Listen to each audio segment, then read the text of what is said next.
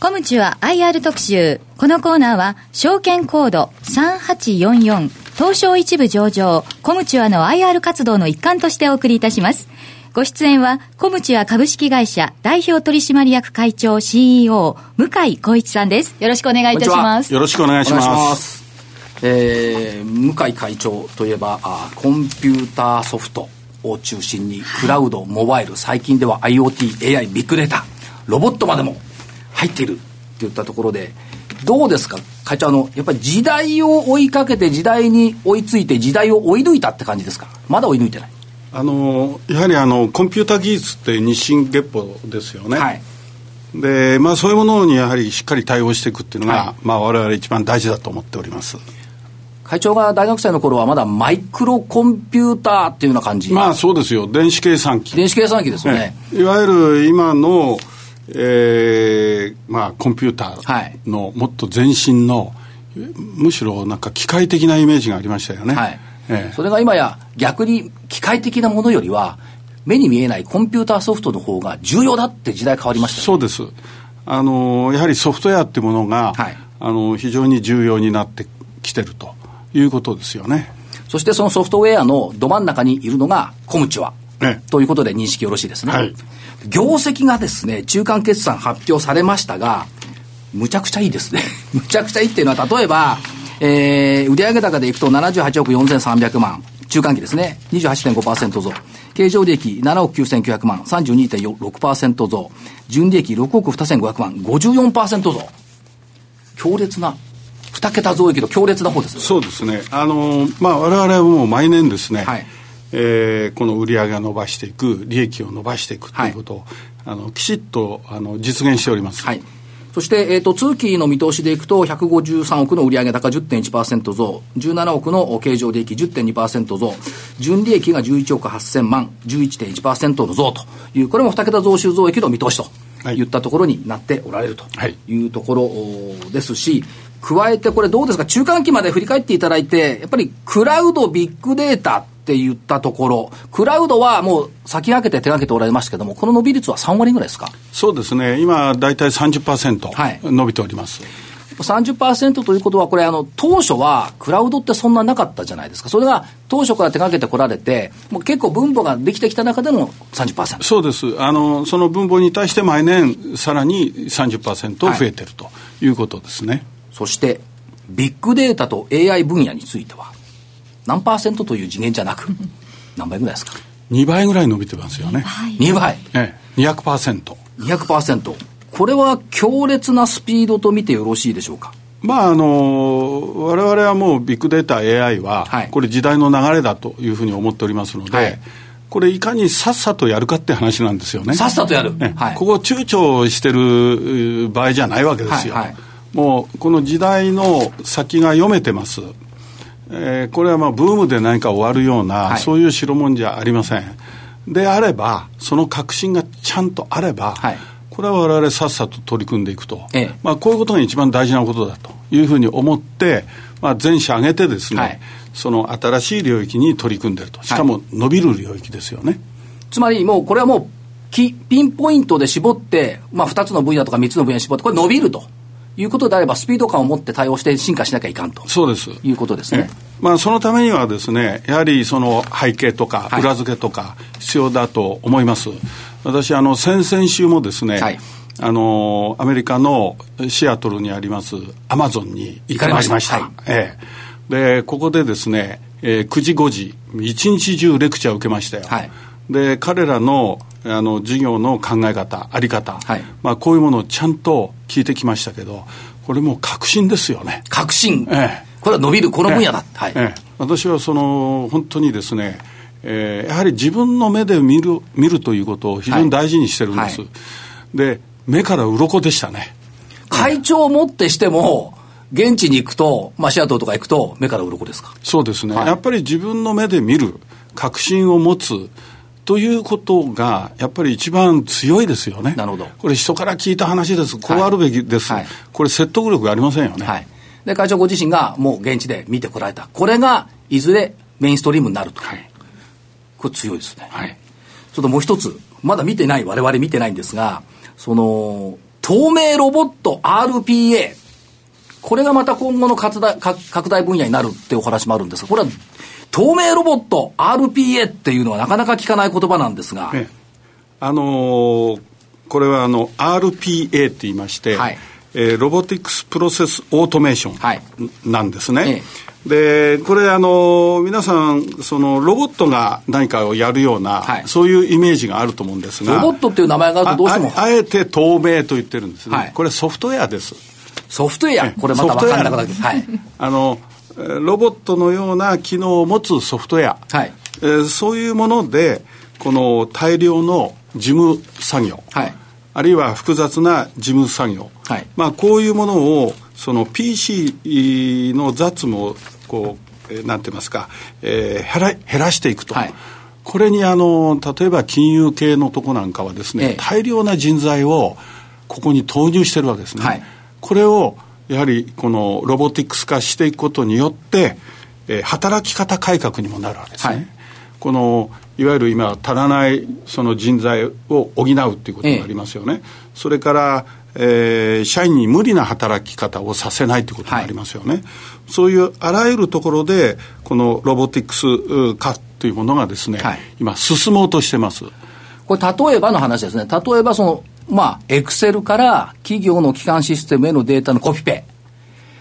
これ面倒ですし。面倒なんです。間違えます。はい、ええ。それから、まあ、こういった、いわゆるパソコン雑務っていうんですか？パソコン雑務ですね。はい、これがまず第一番に挙げられるんですね。はい、で、こういうものを徹底的に減らしていこう。はい、これが RPA です。この RPA、ロボティックプロセスオートメーションにこれをやってもらうと、一番いい点は、愚痴こぼさない。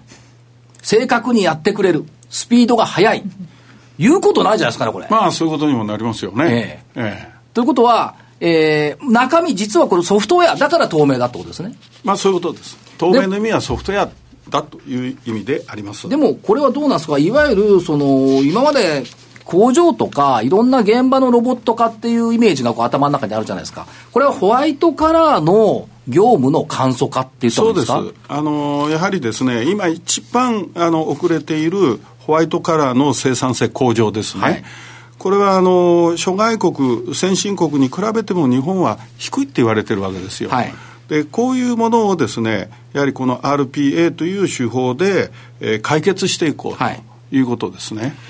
この手法で解決ができるのは、もちろん今お話のあった、まあ、金融機関なんてこういう雑務多いですけど、これは一気に解決できてくる。そうですね。それから、小売りなんかでもそうですか、商品データ。そうですね。あの、多品種少量的な、ええ、そういうお仕事って結構ありますよね、はい、あの少人数で大量なデータをこの処理しなきゃいけない、なんていう時にはですね、はい、えー、一人の人に非常に負担がかかってくる、ええ、まあ、こういうものをこの RPA で解決していこうと、はい、まあ、どちらかというと働き方改革ですね、はい、ええ、そこがキーワードとして乗っかってきた、これを解決しなきゃいかん、はい、という部分ですね。これは企業がですね、はい、特に大手企業が進んでその領域に入っていこうと。い。うようなことをですね、予算をつけて、もう考えてきてると。まあ、そういうところに、まあ、我々がですね、えー、このそういう業務に入っていくことによってですね、はい、まあ、ますます将来こう開けてくるということだと思います。これは会長、例えばその RPA っていうことを唱えてやっておられるソフトウェアの会社さんっていうのは、御社のトップランナーと考えていいですか？そうですね、あのまだまだ少ないと思いますよね、はい。まあ、我々だけではありませんけども、はい、あの、トップランナーの一社であることは間違いないです。そもそもあのクラウドとか、モバイルとか、御社が唱え始めたのは、もう、6、7年前。そうですね。あれも走りの頃です。走り、ま世の中にまだクラウドなんかちょっとしかなかった頃だったと記憶してるんですけども、はいはい、そういった意味ではそれぐらいの時間軸のスピードが速まってる早く御社走ってるってそうです。ですから、よく聞かれるんですけどもね、はい、まあ、ここはやはり先見性みたいなところだろうと思うんですね。ええあのなんとなくあやふやなものではなくて、やはり確信を持ったそういう先見性、はい、でここがもうあのはっきりあの分かってくれば、はい、これは当然その社内でもですね、はい、えー、こういう方向に行こうということで説得しですね、はい、えー、みんなからのその賛同も得て、はい、えー、一気に取り組んでいくと、はい。まあ、こういう流れだろうと思うんですね。なるほどで、もう一つは、まあ、ビッグデータとか AI っていうことで考えていくと、まあ、例えば、その、航空会社の予約システムであるとか、はい、あるいは銀行、まあ、都市銀行なんかの犯罪口座の検知の問題であるとか、いろんなところにもうすでに御社、こう、活躍されてますよね。これは、社会の現場で、我々の役に立ってもらってるってことですね。あのこういうのももう実際ですね、はい、そういうニーズがあります。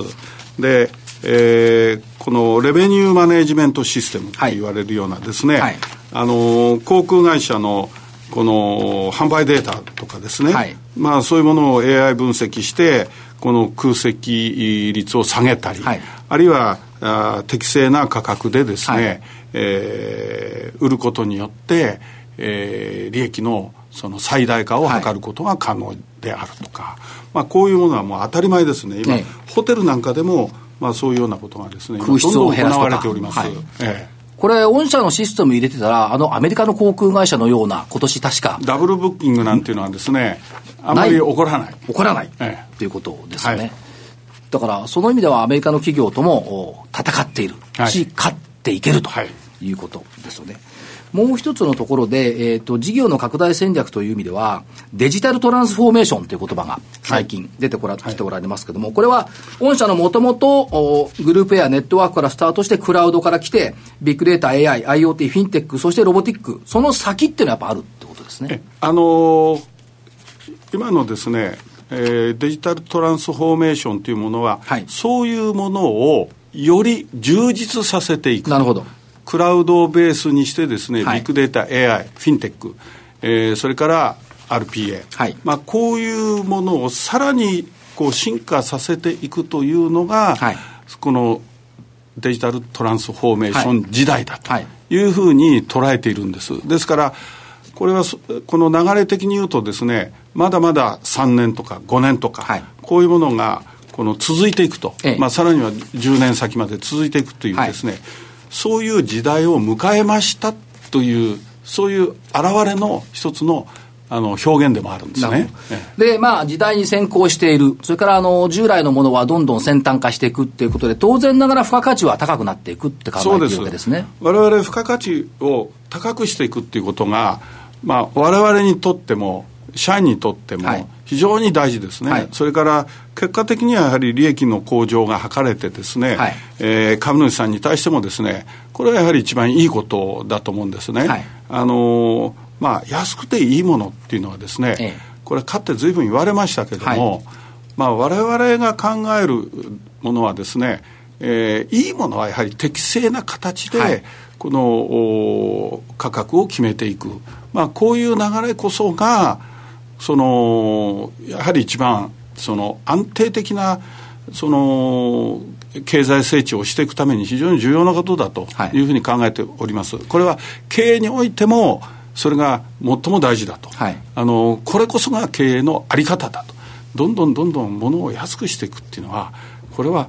誰もハッピーにならないです。ならないですよね、ええ、30年ぐらいかかって気がつきましたよねみんな、ええ、でまだそれがどっかの頭に残ってる人たちもい。ます、はい。はい、あのですからそれはもうあのそろそろ払拭されていくと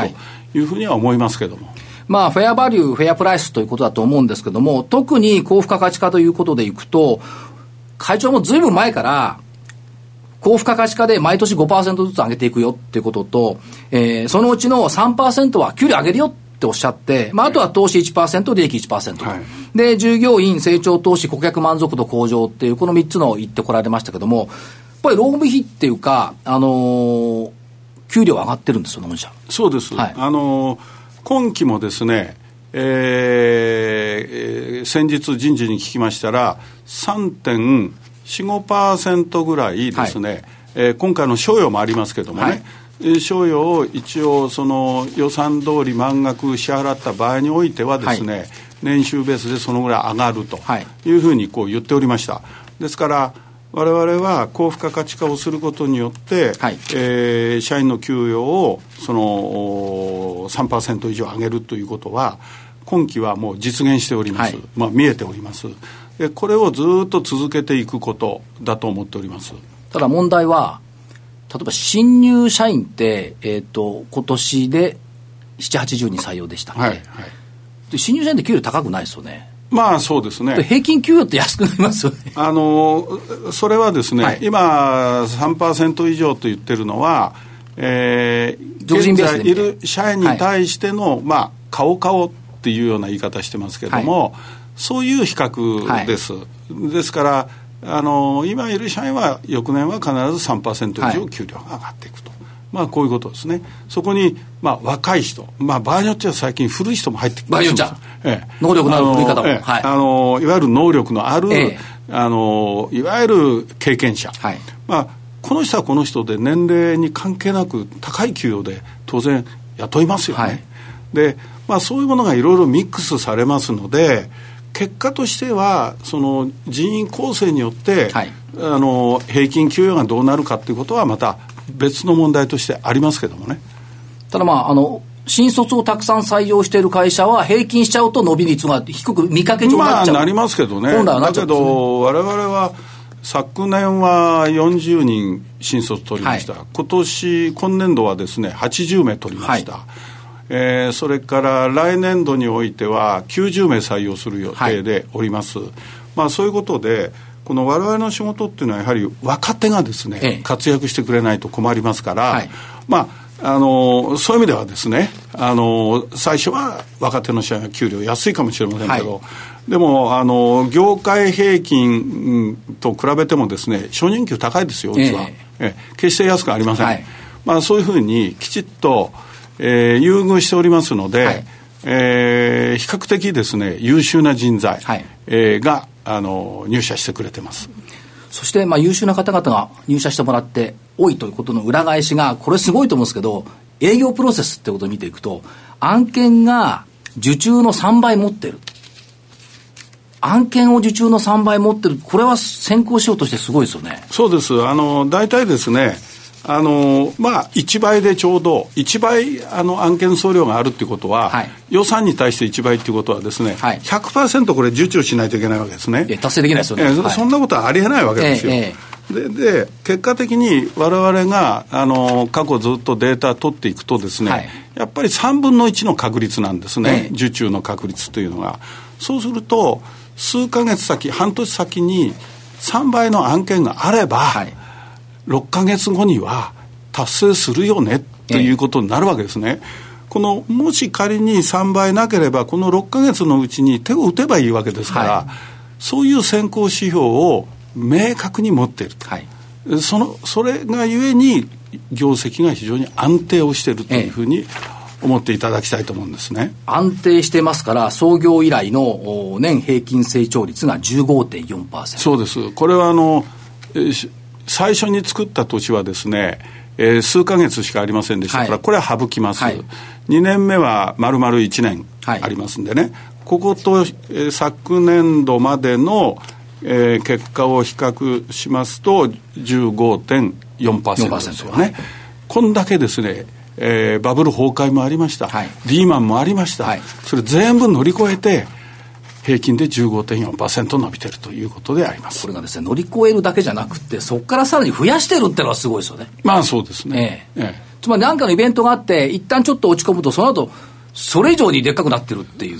のが小ムチャさんっていうイメージですよね、ええ、やっぱりリーマンみたいなことがあったりですね、はい、あのバブル崩壊みたいなことがあれば、これはなんかわれわれ一社だけの問題じゃありませんので、はい、この時だけは影響をやっぱり受けました。この33年間の間に2度は受けましたけども、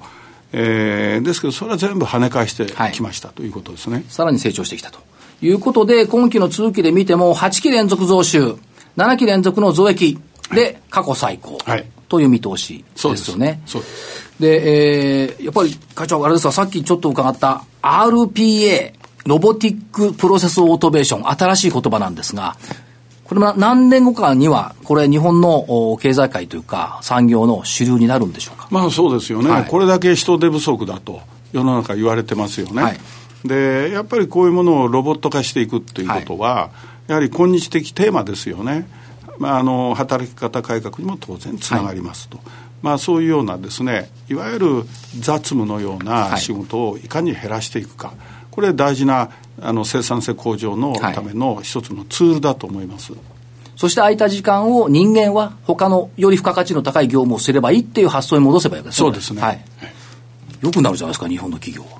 ええー、あのですから私は日本のあの未来は明るいと思ってますよ。はい。あのいろんな人いますけどもね、えー、基本的には明るい未来のために、はい、まあ我々一生懸命頑張るというつもりでおります。はい大変期待しております。たくさんの投資家さん聞いてると思いますんで、あの会長からメッセージ一言頂戴できますでしょうか？はい、あの